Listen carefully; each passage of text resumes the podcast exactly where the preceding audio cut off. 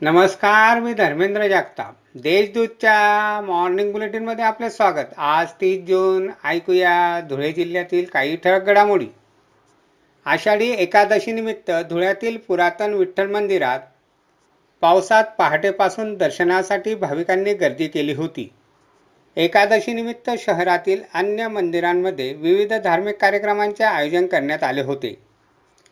धुळ्यात गुरुवारी पावसाने एक तासापेक्षा जास्त वेळ हजेरी लावली. त्यामुळे वातावरणात काहीसा गारठा निर्माण झाला.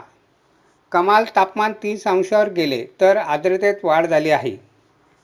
पिंपळनेर पोलिसांच्या पथकाने गस्त घालत असताना एका कारमधून लाखोंची देशी विदेशी दारूचा साठा जप्त केला. ही दारू गुजरात राज्यात नेली जात होती. धुळे बसस्थानकात फलटावर उभ्या असलेल्या महिलेच्या पिशवीतून चोरट्यांनी दोन लाखांचे सोन्याचे दागिने चोरून नेले. याबाबत शहर पोलीस ठाण्यात गुन्हा दाखल करण्यात आला आहे. जिल्ह्यातील मराठी आणि उर्दू माध्यमाच्या दुसरी ते दहावीच्या विद्यार्थ्यांसाठी सेतू अभ्यासक्रमाची यंदाही अंमलबजावणी होणार आहे.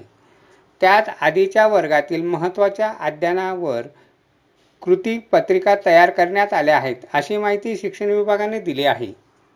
नागपूर सुरत महामार्गावरील नेर गावानजीक लक्झरी चालकाने रस्त्याच्या स्थितीकडे दुर्लक्ष करून बस अचानक रस्त्याच्या खाली उतरून जोरात ब्रेक लावला.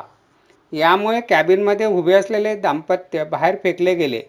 या अपघातात पतीचा जागीच मृत्यू झाला तर पत्नी जखमी झाली.